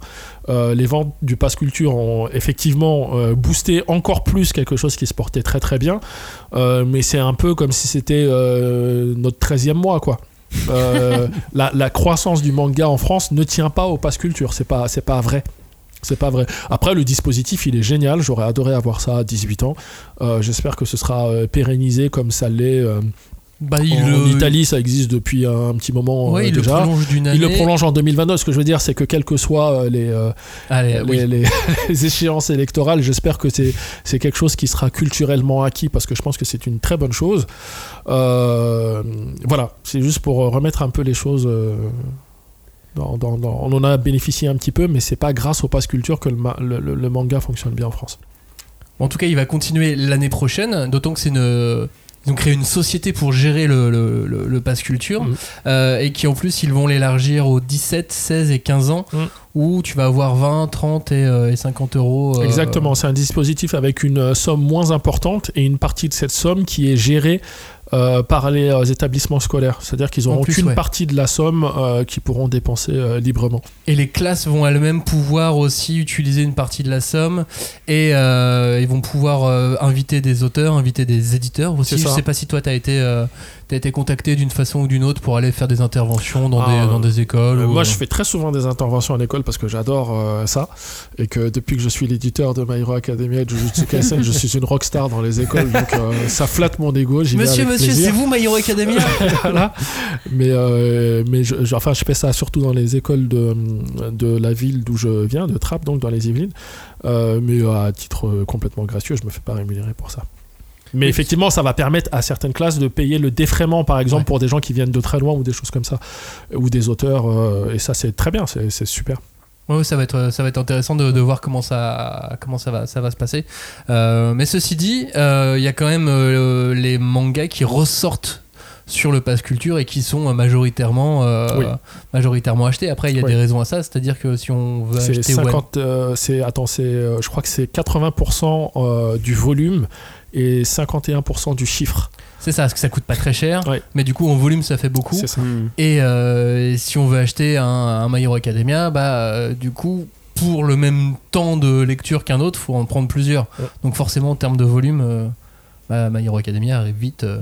C'était quoi? Il me semble que My Hero Academia, c'était quoi la quatrième série la plus. C'est ça. La Ils ont, ils sorti des euh, données, effectivement, euh, pour Mm. dire quelles étaient les séries les plus euh, achetées euh, par l'intermédiaire du Pass Culture. C'était One Piece, Demon Slayer, L'attaque des Titans, My Hero Academia et Jujutsu Kaisen dans cet ordre-là, si je dis pas de bêtises. Et il y a Naruto qui arrive en septième. Ah, j'ai zappé Naruto. Il en manque. Non, en septième Naruto. Il est septième donc, euh, ouais. D'accord. Donc du coup il manque le sixième. Ah ah. Alors je vais retrouver ça. Parlez, allez-y. euh, je vais... je crois que même parmi les, les 15 produits éditoriaux les plus achetés avec le Pass Culture, les 12 premiers, c'est Ouais, des mangas. c'est ça, il y a 12 mangas, ouais. Mm. Ah mais oui, c'est Berserk. Mais Berserk. Ah bah oui. Mais oui, bien sûr. C'était le seul qui est le, le seul non shonen de, de, de- de la liste. Euh, D'ailleurs, en parlant de, de lecture, t'as fait une tribune cette année aussi. que tu euh, as envoyé un livre hebdo. Tu veux repartir de la salle Non, t'as fait une tribune pour rappeler que, euh, bah, que la bande dessinée n'est- était un objet euh, de lecture à part entière et non une, et non une porte d'entrée et non un Mm. outil. Oui, c'était suite aux propos de notre euh, ministre de la, de la Culture euh, qui disait qu'on pouvait entrer euh, dans la culture euh, par le divertissement. par le divertissement et qu'on pouvait arriver à lire du Kundera en commençant par euh, Astérix. Ce qui est, euh, je, suis persuadé qu'elle disait ça de manière euh, très bienveillante, mais c'est incroyablement insultant parce que ça. euh, le, le présupposé, c'est que la bande dessinée, c'est pas de la lecture et c'est pas de la, c'est pas de la culture. Euh, c'est quelque chose qui, moi, ça me rend, ça me rend fou. dans- enfin, j'en aurais rien pensé si j'avais entendu ça à un déjeuner de famille ou au bar PMU du coin, mais pas dans la bouche du putain de ministre de la culture, quoi. C'est, euh, Mais je crois que t'as commencé par le pire, c'est incroyable. que je pense que euh, pour eux et pour tous leurs services de communication, c'était une bonne phrase. Oui, oui, je suis persuadé qu'il le pense en, euh, euh, en mode bien, bienveillant, quoi. C'est une étape, quoi. C'est un truc Exactement. pour les enfants. Donc, et euh, ça, moi, ça m'a, ça m'a toujours rendu fou qu'on considère la bande dessinée et encore plus le manga comme un peu euh, l'idiot euh, utile, le- le- le- l'outil dont on se sert pour, euh, pour aller vers la vraie culture, la, la- la vraie euh, lecture. Euh, ça me. C'est un chemin qu'a traversé aussi euh, le rap, par exemple. euh, absolument, absolument. Qui continue quand même un petit peu, hein, de moins en moins forcément, mais Oui, parce de que- suivre. Donc c'est- un travail de longue haleine, on va dire. Si, si on est parfaitement honnête, euh, cette hiérarchisation-là et cette euh, discrimination-là, euh, même au sein de la bande dessinée tout court, elle existe. hein. Oui. Euh, Il y a Oui. plein euh, le manga, c'est d'éditeurs bien, de- ça nous permet d'aller lire la bande Il dessinée. y a plein d'éditeurs de bande dessinée qui se disent non mais laissez lire leur, leur truc de pirate et de ninja là on va, leur on va les récupérer après ils liront du, euh, du Meurice ou du, euh, ou du, euh, ou du Riyad Satouf Euh, et c'est très bien de lire du Meurice et du Riyad Satouf mais c'est aussi très bien de lire du One Piece et, euh, et du Naruto Euh, c'est pas l'un n'exclut pas l'autre moi il n'y a pas de hiérarchisation à faire, euh, il n'y a pas à, subir une doxa euh, qui te dit qu'est-ce qui est bien de lire, qu'est-ce qui est pas bien de lire. Moi j'ai toujours eu plus de respect pour euh, des bibliothèques dans lesquelles il y a Astérix à côté de Kundera que Asté- Kundera dans la bibliothèque et Astérix caché en dessous du lit de manière un peu honteuse. quoi. C'est hum, la preuve d'une certaine ouverture d'esprit et d'une curiosité intellectuelle et c'est plutôt ça qui... euh, Bah, c'est vrai que c'est lié à une, compte. Une grande méconnaissance encore aujourd'hui de ce qu'est le manga et où je pense qu'il y a encore beaucoup de personnes qui ont juste en tête euh, bah, les shonen blockbusters, on va dire, et qui leur parlent pas. Mais Donc, ils- enfin, tu as parfaitement raison. et du coup, ils- pour eux, le manga, c'est ça en fait, et ils comprennent pas du tout. Tu as parfaitement raison. richesse, en fait, et encore une fois, moi, je- j'entendrais parfaitement cet argument-là dans la bouche du euh, français euh, lambda de base qui marche dans la Oui, rue. oui. Euh, et puis, tu peux faire de la pédagogie, ça arrive. hein. Euh, parfois, euh, même dans ta famille, tu as des gens qui disent des trucs qui sont euh, aberrants, mais euh, ben, et voilà, tu fais de la pédagogie, mais pas le ministre Ouais. de la Culture. Le Ça, ministre de la pas, là. Culture, son rôle, c'est de prêcher euh, l'excellence culturelle, quels que soient euh, les genres et quel que soit le, en musique, en cinéma, en littérature, en bande dessinée, mais l'excellence culturelle, pas de faire des hiérarchies de, euh, de ce qui est bien, de ce qui est pas bien. D'autant qu'à l'origine, le passe culture, justement, comme bah, les mangas, enfin toute forme de culture était euh, comment dire, euh, Valorisé. En fait, voilà, il n'y avait pas de hiérarchie, comme tu Mm. le dis. Donc c'est donc qu'à l'origine, ce passe se voulait pas, euh, on va dire, discriminatoire, on voulait pas mettre une hiérarchie. D'autant que dans le, le- le message du, du gouvernement et du, euh, du président de la République, il, a, Oui. il a- il a- il a cité le mot manga, tu vois. En plus, c'était même pas euh, forcément Oui, je crois euh, que c'était sur son au milieu d'autres choses, quoi. sur son Instagram, il avait mis euh, vous préférez quoi One Piece ou l'attaque des Titans euh, Ouais, mais il y avait eu un message aussi. euh, Enfin, il y a eu plusieurs, fait- il plusieurs une communications. petite ouais. vidéo, ouais. Exactement. Mais bon, après, là, on entre dans la communication politique. Bien sûr. Encore, C'est encore autre je suis chose. pas sûr que notre président ait déjà lu un, manga dans sa vie. Non, mais il a une dédicace de One Piece et qu'il en pense grand chose. Mais oui, il a, ouais, ouais. En tout cas, disons que son équipe de com a compris Ils ont, Oui. l'équipe de com a bien travaillé, c'est clair. voilà, qu'il fallait pas euh, mépriser un peu cette culture parce que oui, enfin à mon avis aujourd'hui, bah, ça passe pas du tout en fait. Euh, Parmi les communautés manga, euh, on, on se dit mais t'as rien compris. euh. 2021 pour Kiun, c'était aussi une autre année de première. Le premier webtoon euh, publié euh, en, Oui, c'est en vrai. livre, en relié. Avec le doux nom de bâtard. C'est ça. C'était quoi ton premier webtoon, bâtard? Non, mais ton le nom. Enfin, ne m'insulte pas, c'est bon. Euh. C'est c'est bien aussi le webtoon. Euh, bâtard en 2021, Sweet Home en 2022. Oui, absolument. On reste sur du thriller? En fait, je voulais absolument que, euh, pas faire du webtoon pour faire du webtoon, mais faire quelque chose qui soit cohérent avec la ligne euh, édito de, de Kiyun. Euh, et on, a un catalogue qui est connu pour, euh, pour ses CNN et pour ses, pour ses thrillers. Donc je, voilà, je voulais qu'il y ait une, une connexion. J'ai pas vocation à être un éditeur de webtoon qui euh, en publie euh, beaucoup. Oui, tu te mets pas forcément en concurrence avec les books. euh, Pas du tout, pas du tout. Euh, même si le potentiel commercial il est là, il n'y a pas de, y a pas de, y a pas de problème. Il y a plein de gens qui sont intéressés par le webtoon. Oui, parce que si je dis pas de Euh, bêtises, alors il y a Kaiju 8 qui est arrivé entre temps, mais sinon c'était Solo Leveling qui était le meilleur lancement. en Absolument, France, absolument, et de manière assez attendue. hein. C'était super, enfin c'était super identifié, c'était super attendu.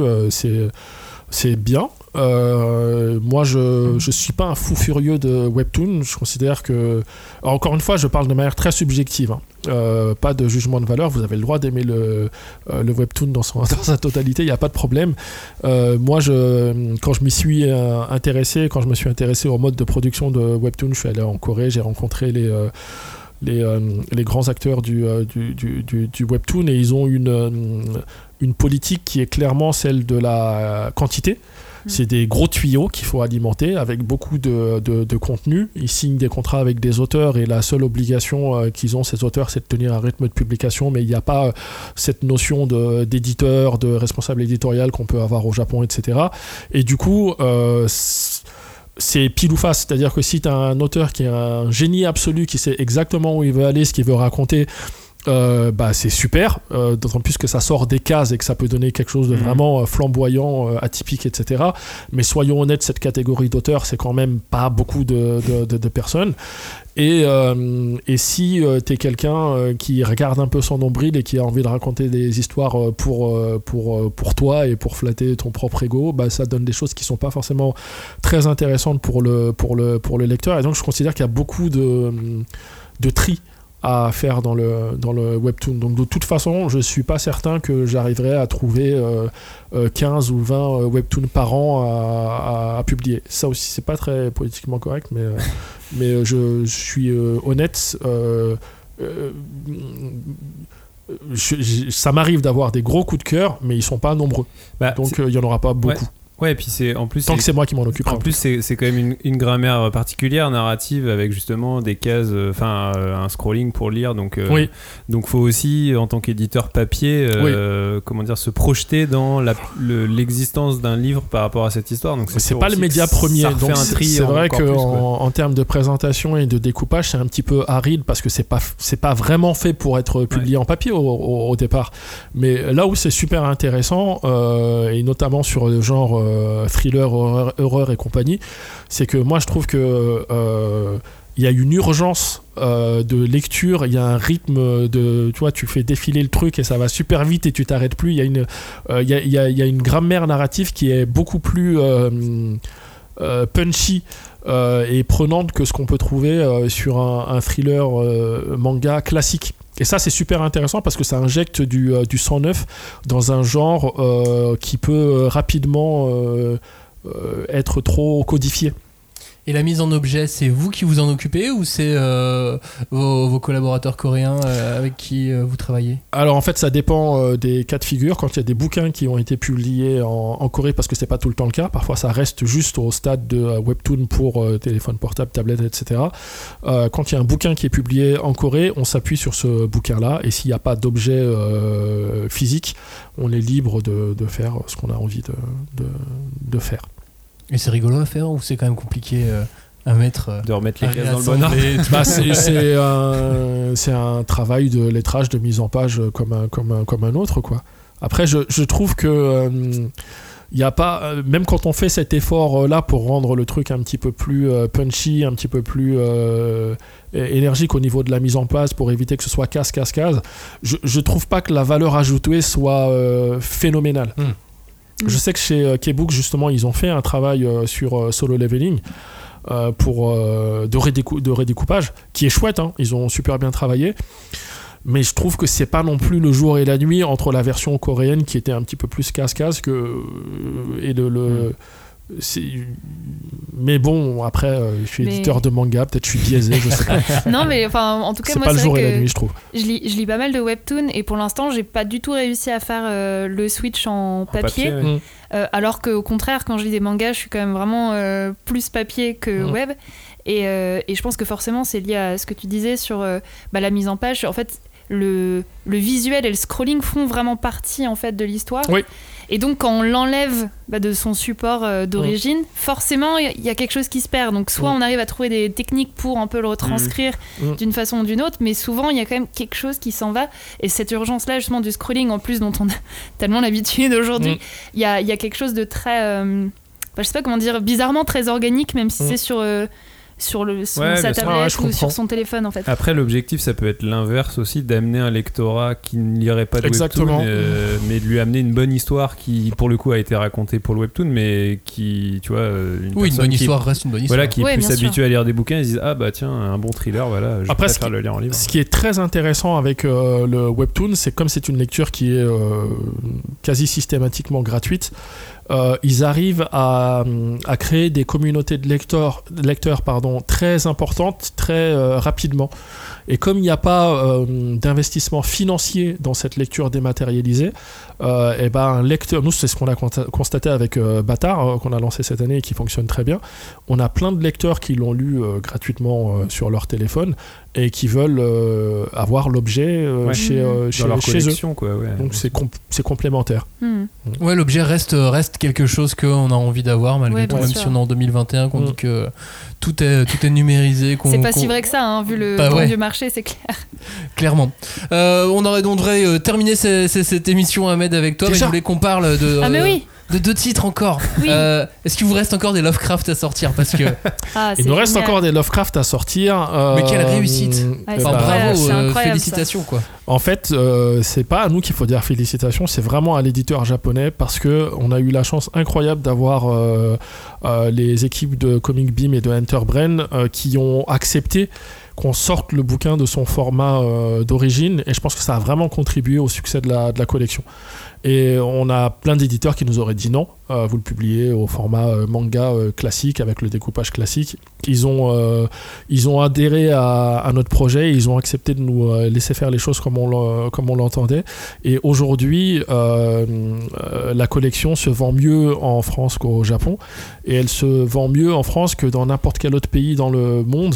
Euh, alors qu'on n'est pas forcément euh, non plus the pays de Lovecraft dans le monde. Et tu vois, moi savoir que ça se vend mieux en France, beaucoup mieux en France qu'aux États-Unis par exemple, Ouais. euh, bah, c'est assez flatteur. Et la seule différence, c'est qu'on on l'a sorti dans ce dans ce format avec la couverture en simili-cuir, en plus grand format, etc., qui nous permet de toucher un, un lectorat qui, euh, qui dépasse assez largement celui des, euh, des fans hardcore de, de, de- de manga. L'idée, c'était d'en faire un objet de collection, l'idée, c'était d'en faire un- euh, euh, quelque chose qui puisse aussi sortir du rayon manga et qu'on puisse poser euh, dans le rayon fantastique en librairie. Et ça, on a plein de libraires qui ont joué le jeu aussi et, et qui ont fait des thématiques Lovecraft où il y avait euh, voilà, les, des bouquins de Mnemos à côté de, du manga de Gotanabe. Et ça, c'est, on est super content de, de, de ça. Puis comme il y a une pénurie de carton en ce moment, le fait que les couvertures soient pas en carton, c'est beaucoup moins un problème du coup. Et là où on est encore plus content, c'est qu'aujourd'hui, euh, les Japonais nous sollicitent. J'ai reçu un mail la- l'année dernière, je ne croyais pas mes yeux. Ils nous sollicitent pour savoir. Alors pour les prochains, euh, qu'est-ce que vous pensez qu'on pourrait faire euh, est-ce que, Qu'est-ce qui est euh, apprécié en France comme nouvelle de Lovecraft Est-ce que vous pensez qu'on devrait commencer plutôt par celui-là ou par celui-là? Et ils nous, ils, nous, nous demandent notre avis, ils nous écoutent et c'est super euh, gratifiant. Et d'autres éditeurs euh, européens ou, ou occidentaux euh, t'ont contacté pour euh, savoir comment vous avez fabriqué et, et qui sont les imprimeurs et On nous a beaucoup posé la question, mais a posteriori, parce que malheureusement, ils s'étaient déjà tous engagés sur le Mhm. format manga classique. Et, euh, et bah, la collection ayant commencé comme ça, ils pouvaient pas euh, ne pas la finir euh, comme ça. Mais j'ai cru comprendre qu'il y en a qui, euh, qui étudiaient ça pour des euh, éditions anniversaires ou des coffrets de fin d'année, des choses comme ça. tu m'étonnes, en plus ça fait cadeau quoi. Après, euh, c'est vrai que, bon, forcément, à côté de- des États-Unis, la France, c'est pas grand-chose, mais je pense qu'on sous-estime parfois un peu le l'importance et la force de l'univers de Lovecraft euh, en France. Ah oui, non, non, il est. Je- et oui, je, je- que- oui, oui, c'est pas un auteur Après, de, bon, de niche, il est très identifié. Mais par exemple, en Allemagne, euh, Lovecraft, c'est euh, euh, énorme. Euh, et, et pour autant, euh, le, le- le manga fonctionne beaucoup mieux chez, chez nous que, que, que chez eux. Merci Gotanabe, merci Enterbren. C'est vrai que l'objet est incroyable. Ah, mais l'objet est chouette, mais oui, même l'auteur. il L'objet a est incroyable et le surtout euh, les, Quand il a dû l'avoir en main, il être content et aussi. Il était, il était très content et on était très content qu'il soit content, mais surtout euh, la- les adaptations sont géniales quoi. J'ai été un gros lecteur de Lovecraft au lycée, je, je lisais euh, que, que, enfin, je lisais beaucoup de ça en tout cas. Et, euh, et j'ai toujours considéré que euh, on pouvait pas le rendre proprement en bande dessinée parce que euh, la force de Lovecraft, c'est d'être un peu dans le, suggéré, le non montré, et que euh, dès, que tu montres, quelque chose, ça peut être kitsch très euh, rapidement. Et il y a eu beaucoup d'adaptations de Lovecraft en bande dessinée.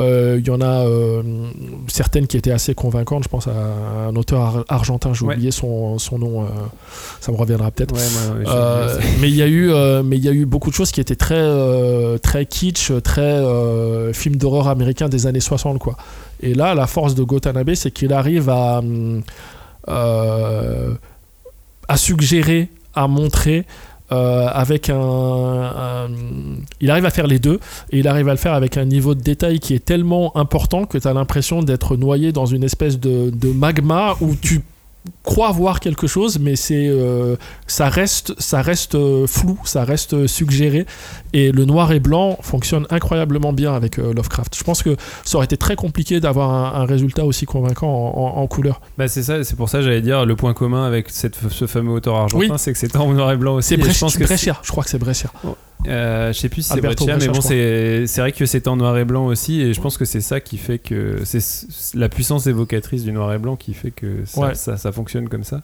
Après, je pense aussi que Gutanabe, pour revenir à votre édition, c'est que euh, il a un dessin qui finalement est plus accessible aussi euh, à un grand public hors manga, euh, qui pourrait être justement, euh, comment dire réfréné par les cheveux en, en pique et tout ça de enfin toi les, les- non mais les poncifs du, du manga et Gutanabe il a un style beaucoup plus non oui il a un réaliste, style euh, entre ultra guillemets, réaliste euh, et, euh, et et effectivement ça, permet d'atteindre un, un public plus ça, large. ça quoi. permet de toucher plus de monde c'est sûr Horatio Lalia Oui, c'est ça. ah oui c'était lui c'était lui Voilà, Horatio La Lalia. couleur le- tombée du ciel et compagnie, il lui. avait fait, ouais. Les cauchemars de Lovecraft, euh, notamment Mhm. aussi.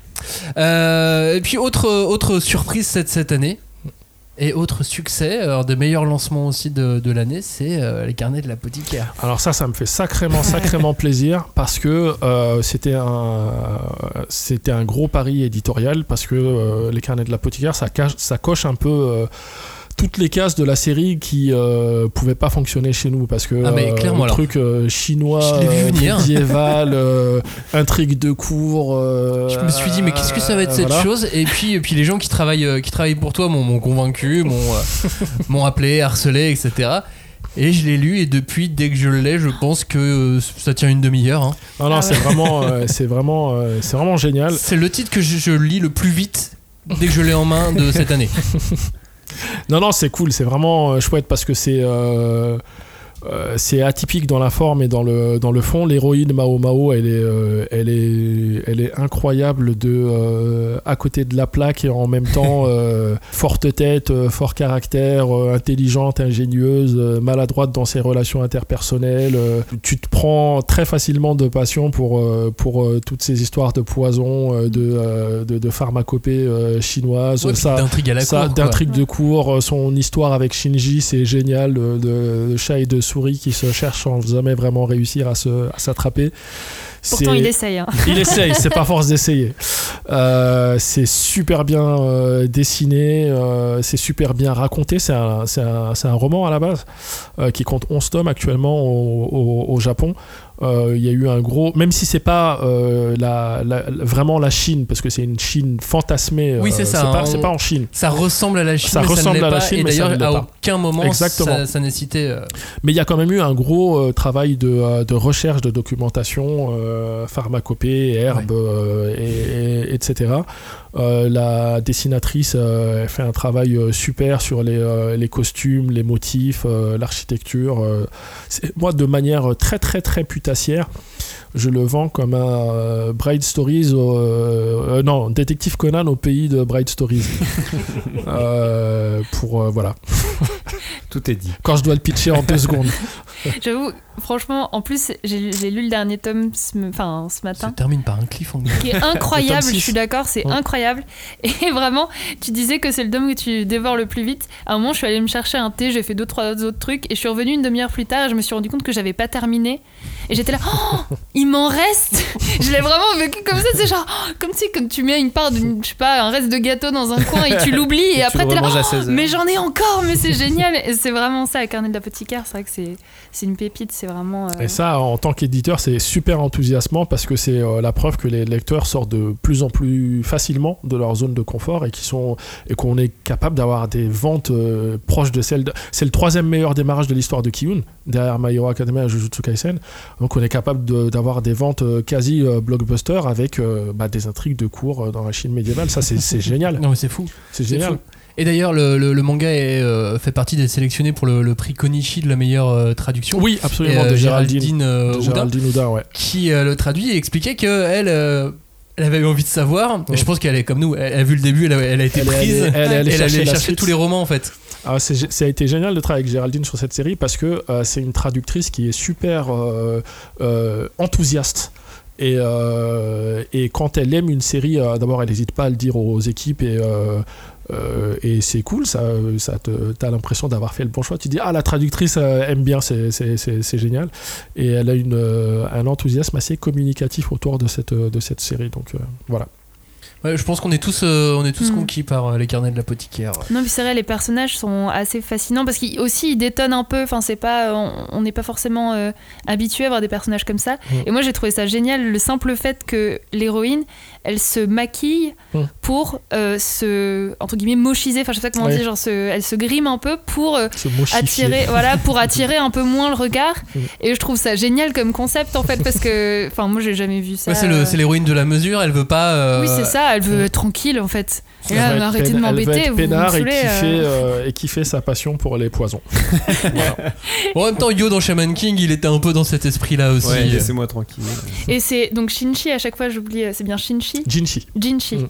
Et euh, j'aime trop comment en plus, à force de la côtoyer, il, il commence à connaître un peu ses leviers. Effectivement, dans le dernier tome, il y a juste un moment où il, il lui, en fait, il lui met comme ça le- le- un petit cadeau sous la main et elle, est, elle devient, elle part en vrille et tout. Et je trouve c'est assez euh, mignon en fait comment leur Ouais, relation non, non, se leur, leur développe. relation est vraiment euh, très très chouette et elle évolue de manière très très. Très très.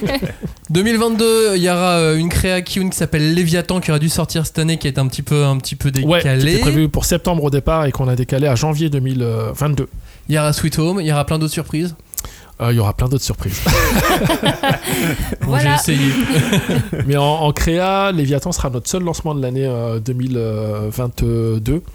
Et c'est un titre sur lequel on parie, euh, on, parie, euh, on parie énormément. Et on a eu une très bonne surprise euh, côté euh, japonais cette fois-ci, puisque maintenant on, on vend nos créations originales aux éditeurs euh, japonais. C'est qu'il y a eu, peu, euh, euh, la classe, quoi. il y a eu une compétition entre éditeurs japonais pour, euh, pour, euh, pour acheter les droits de, de encore plus Léviathan. la classe. Est-ce qu'ils t'ont présenté des, des, euh, Des plans marqués. des plans Ah bah, oui, c'est clair. ça, ça fait partie du, ça fait partie Est-ce que tu truc. peux pas négocier genre euh, ouais mais du coup dans votre catalogue il y a ça qui m'intéresse Non, on non, peut- non, c'est complètement, euh, c'est complètement séparé. Euh, mais du coup, ouais, on a, on a vendu ça à un gros, gros euh, éditeur il n'y a pas euh, très longtemps, et donc on, Léviathan va être euh, publié au Japon. Euh, au début de l'année 2022 et c'est super euh, gratifiant parce qu'aujourd'hui Kiyun est, euh, est pas est connu pour être un éditeur acheteur de, de licences et on a une belle image de ce côté-là mais on a aussi maintenant une euh, une vraie crédibilité en tant que bah, créateur de, de, de contenu. Et donc après euh, euh, Tetsuya Tsutsui, après euh. Tsugumi Project qu'on a lancé cette année euh, chez Kodansha et qui est un de leurs meilleurs lancements seinen de l'année euh, 2021. Euh, bah euh, c'est c'est cool quoi. Et peut-être euh, les auteurs euh, européens aussi vont, vont peut-être un jour euh, aussi cru être. comprendre qu'on avait peut-être vendu une création française à, un- à un grand éditeur japonais il n'y a pas très longtemps. Donc ça aussi c'est c'est chouette. Oui, bravo. Et du coup, d'autres. euh, un tremplin Kyun peut revenir aussi l'année prochaine ou... Oui, alors là pour le coup c'est juste des questions de, euh, de limite euh, humaine de ma part. Je m'en excuse platement, mais euh, effectivement avec la, la pandémie et tous les changements et toutes les...